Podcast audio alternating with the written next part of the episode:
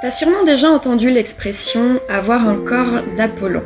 Eh bien, tu te doutes qu'il est fait référence au dieu du jour qui se trouve être en partie l'équivalent masculin d'Aphrodite, dans le sens où il est le dieu de la beauté, mais la beauté masculine.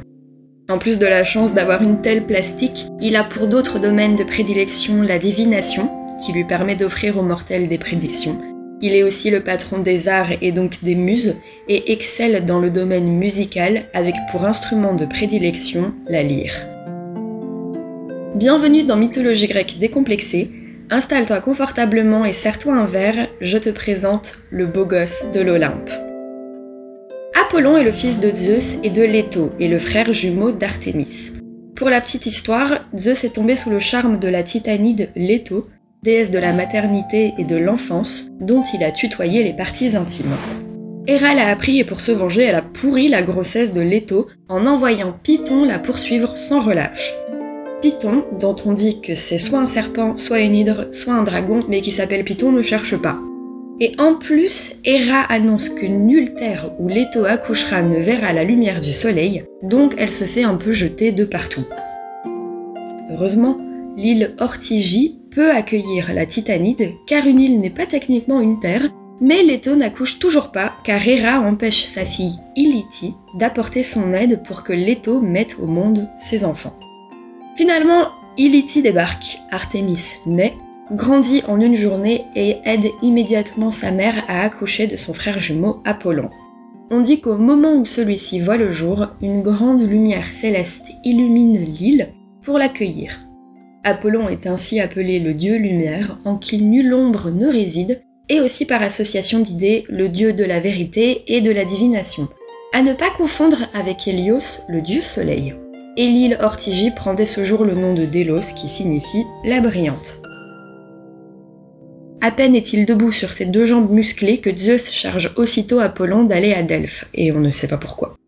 Et peut-être qu'il aurait dû dire que c'est important, histoire qu'Apollon y aille, au lieu de prendre la direction du pays des Hyperboréens pour faire une petite thalasso, histoire de se prélasser après cette épreuve stressante qui s'appelle la naissance.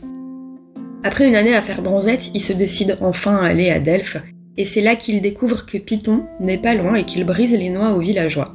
Désireux de venger celui qui a persécuté sa mère, il décide de l'affronter. À l'aide d'un arc et de flèches faites spécialement pour lui par Héphaïstos, il tire en rafale et aucun de ses projectiles ne manque sa cible.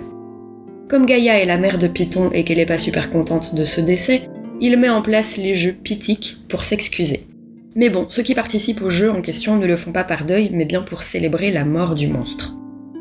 Apollon se retrouve cependant dégueulassé par le sang de Python et même Vanish n'a pas pu faire s'évanouir de telles tâches, puisqu'il s'exile en Thessalie pour se purifier.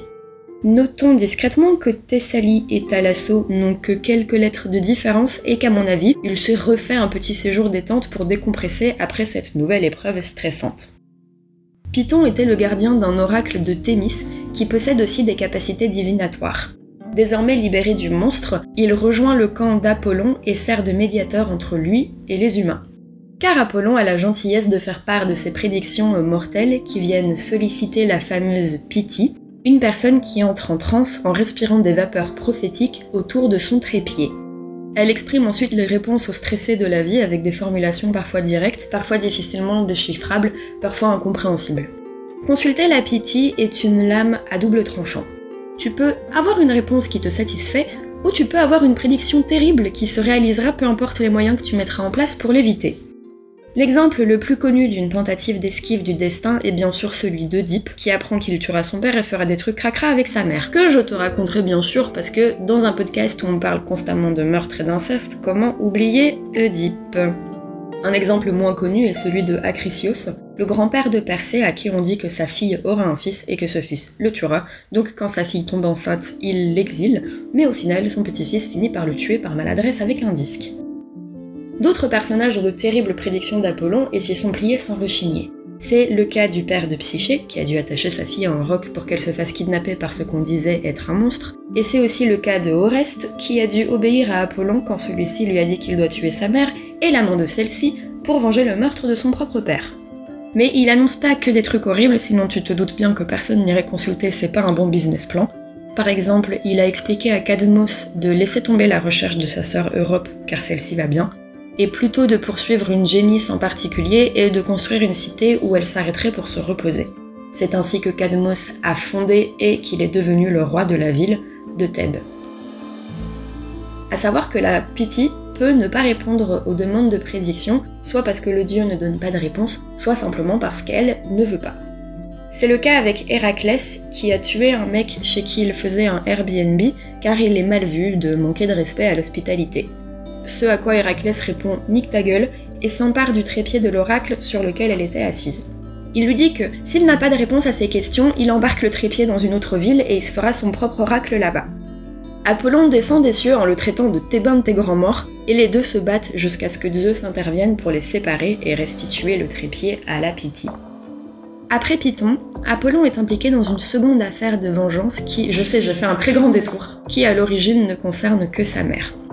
Je te l'ai dit, Leto est la divinité de la maternité et de l'enfance, mais, entre guillemets, elle n'a eu que deux enfants. Et voilà pas que Niobe, une petite meuf féconde, se met à crier haut et fort que comme elle, elle a 14 enfants, elle lui est supérieure? Alors bon, Leto, elle est en mode meuf. Tétis, elle a genre plus de 3000 mômes, et tu l'entends pas se vanter. Alors moi, si j'étais toi, je mettrais un peu de superglue entre mes quatre lèvres. L'impertinence de Niobe a fixé son sort elle qui se fait fière d'avoir autant d'enfants va vite perdre les raisons de sa vantardise. Un bel après-midi, pendant une randonnée en montagne, les enfants de Niobe voient une pluie de flèches tomber du ciel. L'un après l'autre, les traits mortels perforent chacun des sept fils et des sept filles. On dit aussi que deux d'entre eux sont épargnés, dont une fille qui verra ses propres enfants massacrés plus tard, mais ça sera pour un autre épisode. Mais ça s'arrête pas là, puisque Amphion, le mari de Niobe, sera lui aussi atteint par une punition divine. En fait, lui, quand il était plus jeune, il s'est trouvé un tel talent pour la musique que Apollon l'a vu d'un très bon œil et qui lui a offert une lyre et des années plus tard une flèche létale. Soit parce qu'il a pillé un temple, soit pour s'assurer que Niobe regrette vraiment son blasphème jusqu'au bout et qu'elle ne puisse vraiment plus enfanter. Alors, il fait également un dernier acte pour réparer un tort qui a été fait à sa mère, accompagné de sa sœur Artémis cette fois-ci. Alors il faut savoir que Hera, elle voulait vraiment pourrir la vie de Leto, donc en plus elle avait envoyé un géant la violer. Heureusement, euh, ça a échoué, et pour s'assurer qu'il ne retente jamais l'expérience, Apollon l'a tué. Quand il ne venge pas l'honneur de sa mère, il venge un autre membre de sa famille, en l'occurrence l'un de ses fils, Asclépios, le dieu de la médecine. Bon, lui en fait, disons qu'il fait un peu d'excès de zèle dans son job parce qu'en plus de soigner les gens, il en ressuscite quelques-uns, ce qui n'était pas dans la liste des missions liées au poste. Alors on imagine bien la hiérarchie un peu frustrée, genre Thanatos le dieu de la mort, Hadès le roi des enfers et les trois moires en mode ça va frérot, euh, notre job en fait c'est une blague pour toi. Zeus lui-même prend assez mal cet élan d'initiative.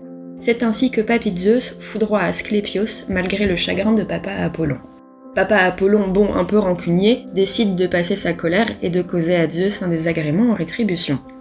Ne pouvant s'en prendre directement à lui pour des raisons évidentes, il décide de se tourner contre les Cyclopes, alors, choix questionnable mais assez justifié dans une certaine mesure, car Zeus, même s'il n'a pas une relation particulièrement privilégiée avec les Cyclopes, euh, les gars ils l'ont quand même aidé à gagner la titanomachie. On comprendra donc qu'ils ne prennent pas particulièrement bien leur assassinat. Au début, ils songent à envoyer Apollon moisir dans le Tartare, mais Leto plaide sa cause et Zeus adoucit la sentence. Au lieu d'aller dans la prison infernale, Apollon doit se mettre au service d'un humain pendant une année. Donc Apollon finit par s'engager dans un CDD de un an non renouvelable auprès de Admet, son poteau roi de la ville de Fer. En même temps, quitte à ne pas être payé, autant bosser pour ton pote, ça fait mieux passer la pilule. Celui-ci donne une tâche digne de la prestance d'un grand dieu olympien. Il lui demande de garder son troupeau de bœufs. Pendant un an. Grâce à Apollon, chaque génisse met au monde deux veaux à la fois, les loups se tiennent éloignés du troupeau et les côtes de bœuf sont super savoureuses. Admet, en bon pote, fait preuve d'une grande bonté envers Apollon, qui, en bon pote, aide Admet à choper sa fiancée.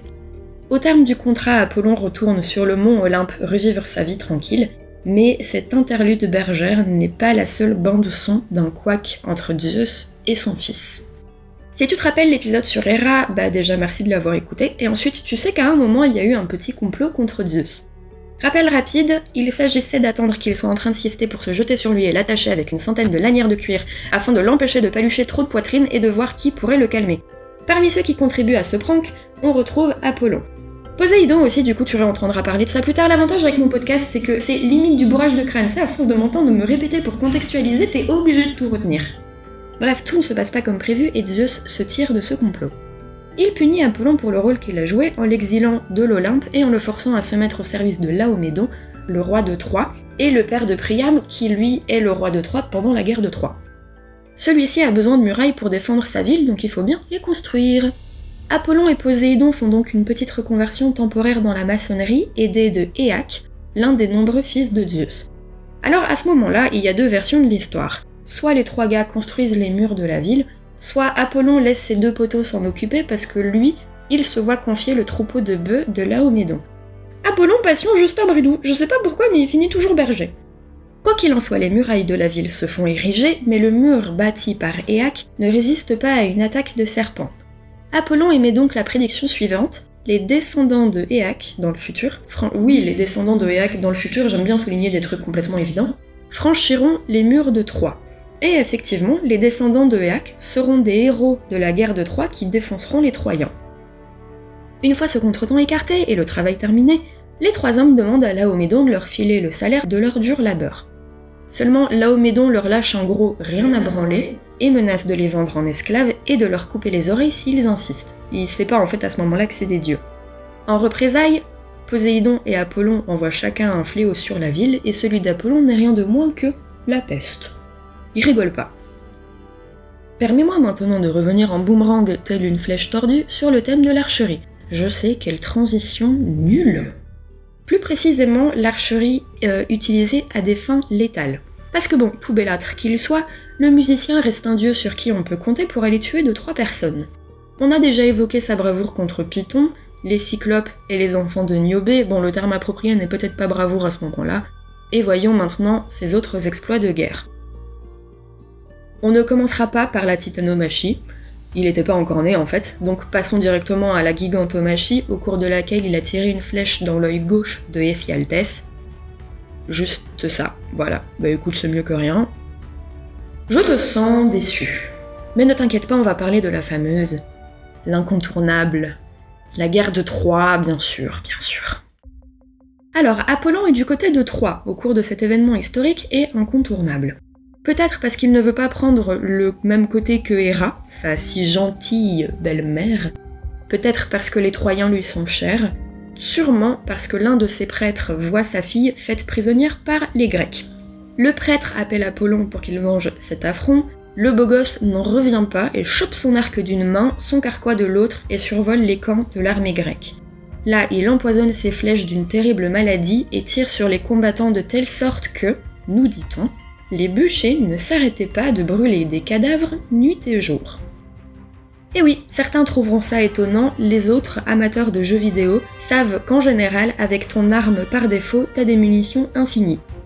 Il sème donc la peste de façon exponentielle jusqu'à ce que la fille du prêtre soit rendue à son père. Ceci étant fait, il repart tranquillement reprendre sa position de spectateur. Les Troyens et les Grecs continuent la bataille, à un moment Zeus trouve que les Grecs prennent un peu trop le dessus, donc il envoie Apollon jeter la panique parmi eux. Plus tard, alors que les Troyens se replient, Patrocle les poursuit avec une telle vigueur qu'Apollon lui-même doit le repousser, et pendant sa course, et pendant qu'il escalade les murailles de Troie. Il lui dit Frère, arrête de forcer, la ville ne doit pas être prise par toi, ni par ton poteau Achille. Moi perso, le dieu des divinations me dit que c'est pas à moi de prendre la ville, je ne prends pas la ville. Patrocle, ça lui en touche une sans faire bouger l'autre. Il continue de se battre jusqu'à ce qu'Apollon surgisse derrière lui et lui mette une grosse table de forain dans les cervicales, ce à quoi il survit, mais pas trop longtemps puisqu'il se prend un coup d'épée dans le ventre. Celui qui tue Patrocle, c'est Hector, un héros troyen que Apollon aide pas mal en lui filant des conseils genre évite d'aller vers Achille parce qu'il va te tuer. Hector se retrouve quand même face à Achille et Apollon l'aide trois fois à éviter les coups de lance en le dérobant sous une brume épaisse. À un moment c'est le gros bordel parce que les dieux commencent à se tabasser les uns les autres et Apollon il est moyen chaud à prendre part à cette bataille là. Artémis, sa sœur, lui reproche même de ne pas s'en prendre à tonton Poséidon. Au final, les dieux finissent par se fatiguer et retournent deux secondes se reposer en Olympe, sauf notre beau gosse qui est resté à l'écart. Lui, il rentre à Troie pour voir comment la situation évolue. De nouveau, Hector et Achille se font face. Cette fois-ci, après avoir guidé son protégé, Apollon laisse Hector à son triste sort car son destin est déjà écrit et personne ne peut changer les destins, pas même le dieu des prédictions. Hector se fait éclater, mais Apollon préserve sa dépouille, montrant son soutien au héros troyen même après son trépas. On a donc là un dieu quand même bon, qui fait moins de couilleries que les autres, n'est-ce pas? Mais ça veut pas dire qu'il en fait pas du tout. Eh oui, on a chacun nos défauts, et lui, bon, disons que parmi ses défauts, il y a la fierté. Il est assez compétitif, surtout dans la musique. Alors avant toute chose, comment est venue à Apollon cette passion pour l'acoustique? Eh ben en fait, pendant un moment, il a eu un loisir un peu étrange, c'est-à-dire qu'il était berger. Mais pour personne, genre juste, euh, il était berger. Bon, chacun ses hobbies. Toi t'écoutes des podcasts, lui il gardait des bœufs. Bref, un jour Hermès débarque et il lui vole son bétail.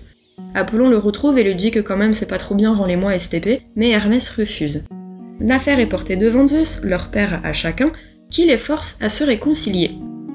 Hermès, qui avait construit une lyre avec une carapace de tortue et des boyaux de chèvre, original, joue quelques notes devant Apollon, qui tombe sous le charme de l'instrument et l'obtient en échange des animaux volés.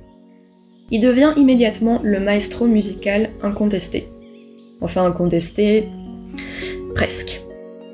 Le satyre Marsyas tombe un jour sur une superbe flûte sans savoir que c'est Athéna qui l'a inventée et maudite avant de s'en débarrasser. Il se rend compte qu'il joue vraiment bien de la flûte et déclare qu'il est meilleur que le dieu de la musique lui-même. Ne sommes-nous pas surpris de savoir qu'Apollon débarque immédiatement pour mettre les points sur les i? Il organise un concours pour savoir qui de lui ou de Marsyas est le meilleur musicien. Dans le jury, on retrouve les muses Pierides, Tmolos le roi de Lydie et Midas le roi de Phrygie. Bon déjà, le fait d'avoir les muses dans le jury donnait à Apollon la victoire haut la main parce que c'est un peu leur PDG. Tmolos se range également du côté du dieu, mais Midas, qui n'est pas le mieux accordé des pianos, annonce que pour lui, c'est Marsyas qui est le meilleur musicien. Pas très flûte-flûte, en effet, de dire cela en face du dieu de la musique. Du coup, Apollon transforme les oreilles de Midas en oreilles d'âne et condamne Marsyas à être suspendu à un arbre et écorché vif. Oui, ça a escaladé très très vite. Avec ses talents de musicien et sa carrure dont le charme n'est pas un secret, pas la peine de te dire qu'Apollon est un grand séducteur qui, euh, bah, qui n'a pas eu tant de chance que ça en fait. Là où sa parallèle féminine, Aphrodite, a séduit, couché et aimé sans trop de difficultés, euh, Apollon, lui, il a un peu douillé. Comme quoi, le physique ne fait pas tout. Chronologiquement, la première histoire d'amour qu'on attribue au dieu est celle qu'il n'aura pas avec Daphné. Daphné est la fille d'une nymphe nommée Créuse et d'un fleuve nommé Péné, un mot rigolo pour les Espagnols qui m'écoutent. Si elle est d'une très grande beauté, ce n'est pas la raison pour laquelle Apollon s'éprend d'elle. En fait, à l'origine, il s'est moqué de Héros parce que celui-ci s'entraînait à tirer à l'arc et qu'avec ses petits bras, il avait du mal à tendre la corde. Apollon lui dit que l'arc est une arme pour les vrais bonhommes et mot pour mot, contente-toi d'allumer avec ton flambeau je ne sais quelle flamme et ne compare jamais tes triomphes aux miens. Ce à quoi Eros répond Sans doute, Apollon, ton arc peut tout blesser, mais c'est le mien qui te blessera, et autant tu l'emportes sur tous les animaux, autant ma gloire est au-dessus de la tienne. Ce faisant, il arme deux de ses propres flèches. Il en tire une sur Apollon et l'autre sur Daphné. Sauf que la seconde flèche, au lieu d'être dorée et de susciter l'amour, est en fait de plomb et génère le dégoût. Et en plus, Daphné de base, elle se refuse à tous ses prétendants, donc elle colle un giga râteau à Apollon et le fuit constamment. Celui-ci la poursuit sans relâche, et comme elle se refuse à toute conversation en face à face, il décide de faire une sorte de speed dating pendant qu'il la course. C'est ainsi qu'il lui expose son CV. Je cite Tu ne connais point celui que tu évites, et c'est pour cela que tu le fuis. Les peuples de Delphes, de Claros, de Ténédos et de Patara obéissent à mes lois. Dieu, c'est mon Père. Par moi, tout ce qui est, fut et doit être se découvre aux mortels. Ils me doivent l'art d'unir aux accords de la lyre les accents de la voix. Mes flèches portent des coups inévitables, blablabla. Je suis l'inventeur de la médecine, blablabla. Tout le monde m'honore. Tout ça pendant qu'elle le fuit. Tu sais, elle veut juste qu'il lui foute la paix et lui, il se fait passer son propre entretien d'embauche, ce qui est le résultat de la faire fuir encore plus vite mais on ne peut se soustraire indéfiniment à la volonté des dieux. Aussi Daphné finit-elle par devoir implorer son père de la sauver d'un tel destin. Elle se retrouve aussitôt changée en un arbre, le laurier. C'est ainsi que le laurier est considéré comme l'arbre d'Apollon et probablement comme le meilleur bois pour fabriquer des râteaux. Il a ensuite une autre aventure non amoureuse avec une femme du nom de Créuse, qui a le même nom que la mère de Daphné, mais c'est pas la même personne. Alors que celle-ci cueillait tranquillement des crocus, elle sent que quelqu'un l'attrape et l'emporte. Elle voit le visage de l'homme et reconnaît le dieu Apollon, tente de lui échapper en se débattant, mais rien à faire, il l'emmène dans une caverne, super romantique. Il la viole parce qu'il n'a pas le temps de séduire, hein, l'amour c'est dans les cordes d'Aphrodite palétienne, et l'abandonne sans même se manifester lorsqu'elle accouche. Créuse laisse l'enfant pour mort dans une grotte. Des années plus tard, elle se marie avec Xutos, à qui elle ne dit rien de tout ça. Rongée par l'angoisse et les questionnements sur ce qu'est devenu l'enfant, elle se rend au temple d'Apollon pour consulter l'oracle. Son mari entre le premier, et alors qu'elle attend dehors, un jeune homme appelé Ion, à qui il manque quelques électrons, la questionne sur les raisons de sa venue. Il refuse de croire qu'Apollon a violé qui que ce soit. NDR. Entre-temps, le mari Xutos rentre du temple d'Apollon et prend le jeune Ion dans ses bras, déclarant qu'Apollon lui a annoncé qu'ils sont en fait père et fils. Il est suivi par l'oracle qui remet à Ion un voile et un manteau de jeune fille en lui disant que quand on l'avait trouvé tout bébé, il était enveloppé dedans. Créuse reconnaît son voile et son manteau et réalise que le jeune Ion en face d'elle est son fils abandonné il y a des années. Elle lui explique qu'Apollon a donné Xutos pour père à Ion, mais qu'en fait c'est le dieu son vrai géniteur. Genre après avoir abandonné la daronne, il refile la paternité à quelqu'un d'autre. Il veut vraiment pas de son fils, il voulait juste tremper la biscotte. Cassandre également a frenzoné Apollon, qui s'est vengé de manière un peu plus embêtante. Alors ne me fais pas dire ce que j'ai pas dit, le viol c'est terrible, mais là on est sur une boucherie qui aurait pu être évitée. Cassandre, c'est la fille de Priam, le roi de la ville de Troie, voilà, tu sens le truc venir. En fait, elle a des pouvoirs de divination qu'elle a obtenus d'Apollon. Comment se fait-il qu'il ait accepté de les lui donner? En fait, elle avait promis de s'offrir à lui s'il lui apprenait à lire l'avenir. Le dieu ne se fait pas prier et lui enseigne ce qu'il y a à savoir. Seulement, une fois la chose faite, Cassandre revient sur sa parole et se refuse à lui. Trahi et ne pouvant annuler son cadeau, il la prend par la mâchoire, enfonce ses doigts dans le creux de ses joues pour la forcer à ouvrir la bouche, lui crache dans la gorge et déboutonne son pantalon. Non, c'est pas vrai, il n'y a pas de viol cette fois-ci. Apollon lui crache vraiment dans la bouche, cela dit. Mais le molar est porteur d'une malédiction. Maintenant, chaque fois que Cassandre annonce l'avenir, ou annonce quoi que ce soit d'ailleurs, personne ne l'écoute. On la prend pour une folle en fait quand elle fait ses prédictions parce qu'elle est prise dans des grosses crises de convulsions et à l'époque les psychiatres appelaient ça être une grosse hystérique, donc ses prédictions on s'en sert pour se torcher.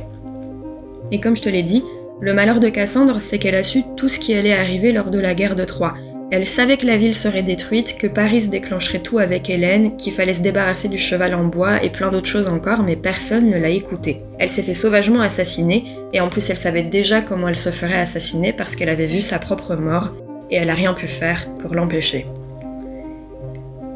Tu sais ce qui est le pire? C'est qu'Apollon, dieu de la divination, il savait forcément que Cassandre allait se refuser à lui, non?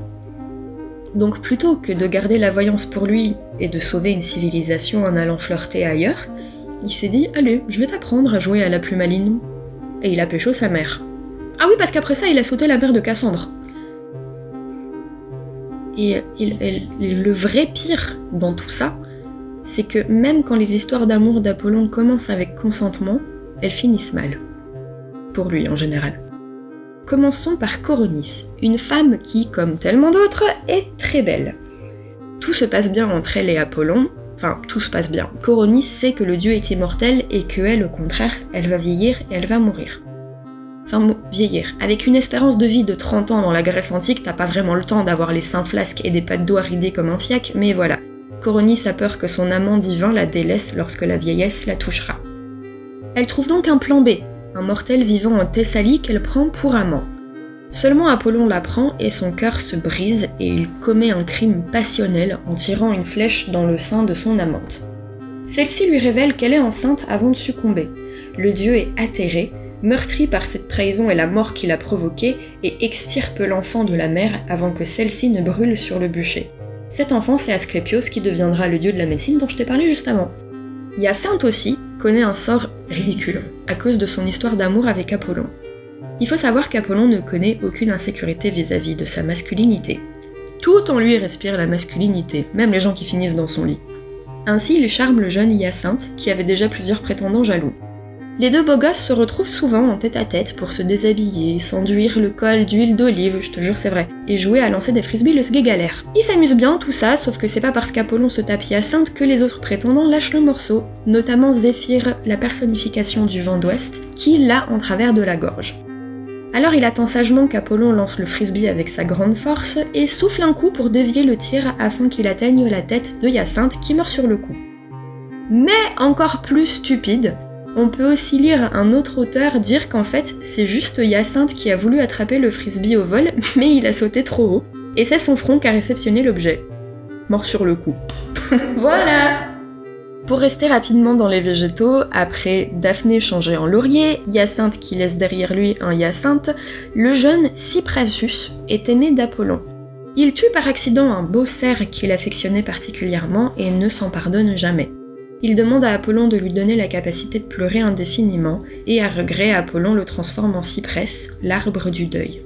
Il transforme aussi Acantha en une plante épineuse pour la punir de lui avoir griffé son joli minois quand il voulait la kidnapper. Avec Urène, la muse de l'astrologie et de l'astronomie, il a un fils nommé Linus. Celui-ci, cela dit, n'a pas connu la plus glorieuse des vies car il s'est bêtement fait tuer par Héraclès en tentant de lui enseigner la lyre. Et évidemment, tu te doutes que des amantes, il en a eu bien plus que ça, mais bon, on n'a pas beaucoup de contexte sur elles. On connaît leur nom et leur descendance, mais ça s'arrête un peu là. On citera notamment. Acacalis, avec qui il a Amphithémis, Miletos et Naxos, Choné, avec qui il a Philamon, Dryope, qui l'a violée et rendue enceinte d'Amphissos, Sirène, qui l'a kidnappée et rendue mère d'Aristée, Réo, qui l'a mise enceinte et à qui cette grossesse a valu d'être jetée à la mer enfermée dans un coffre, Mélia, qui l'a séduit en bonne et due forme avant de devenir le père d'Isménios, Bolina, avec qui il a personne parce qu'elle a préféré se jeter à la mer que s'offrir à lui, Castali, qui s'est aussi jeté dans la flotte pour lui échapper, et d'autres encore, mais soyons honnêtes, c'est un dieu chaud du slip, il a eu beaucoup d'aventures, c'est bon. On n'a pas besoin de citer aussi Calliope, Amphissa, Evadne, Théro, Sirène, Manto, Psanaté, Chrysothémis, et les autres, il a un giga tableau de chasse, on a compris. Et voilà, on a fait le tour. Pour conclure, on a donc un dieu beau gosse, musicien, artiste, devin et rayonnant, plus agréable que certaines autres personnes, n'est-ce pas? Si tu mets de côté le fait qu'il a un peu déconné niveau relations amoureuses et sexuelles, c'est un mec plutôt sympa et droit dans ses bottes, qui fait pas trop de cassage de couilles et qui assume les conséquences de ses espiègleries. Que dire de plus si ce n'est que je t'ai gâté, voilà, je voulais diviser cet épisode en deux à l'origine parce qu'il est vachement long et puis je me suis dit, bon, c'est quoi? Ça leur fera plaisir de tout avoir sans devoir attendre. Alors tu sais quoi, si tu veux m'encourager à sortir des épisodes gigalons plus souvent au lieu de les scinder, et eh bah abonne-toi, laisse une note à Mythologie grecque décomplexée et fais-moi tes retours en commentaire ou bien directement sur Instagram, je réponds toujours et à tout le monde et ça me fait toujours vraiment plaisir. Et de temps en temps, je fais des annonces et des stories sympas sur Instagram, donc tu peux t'abonner aussi, ça te permettra de rester au courant de l'actu décomplexée. On se retrouve dans une quinzaine de jours pour un nouvel épisode de Mythologie grecque décomplexée. C'était Margot pour te divertir. Ciao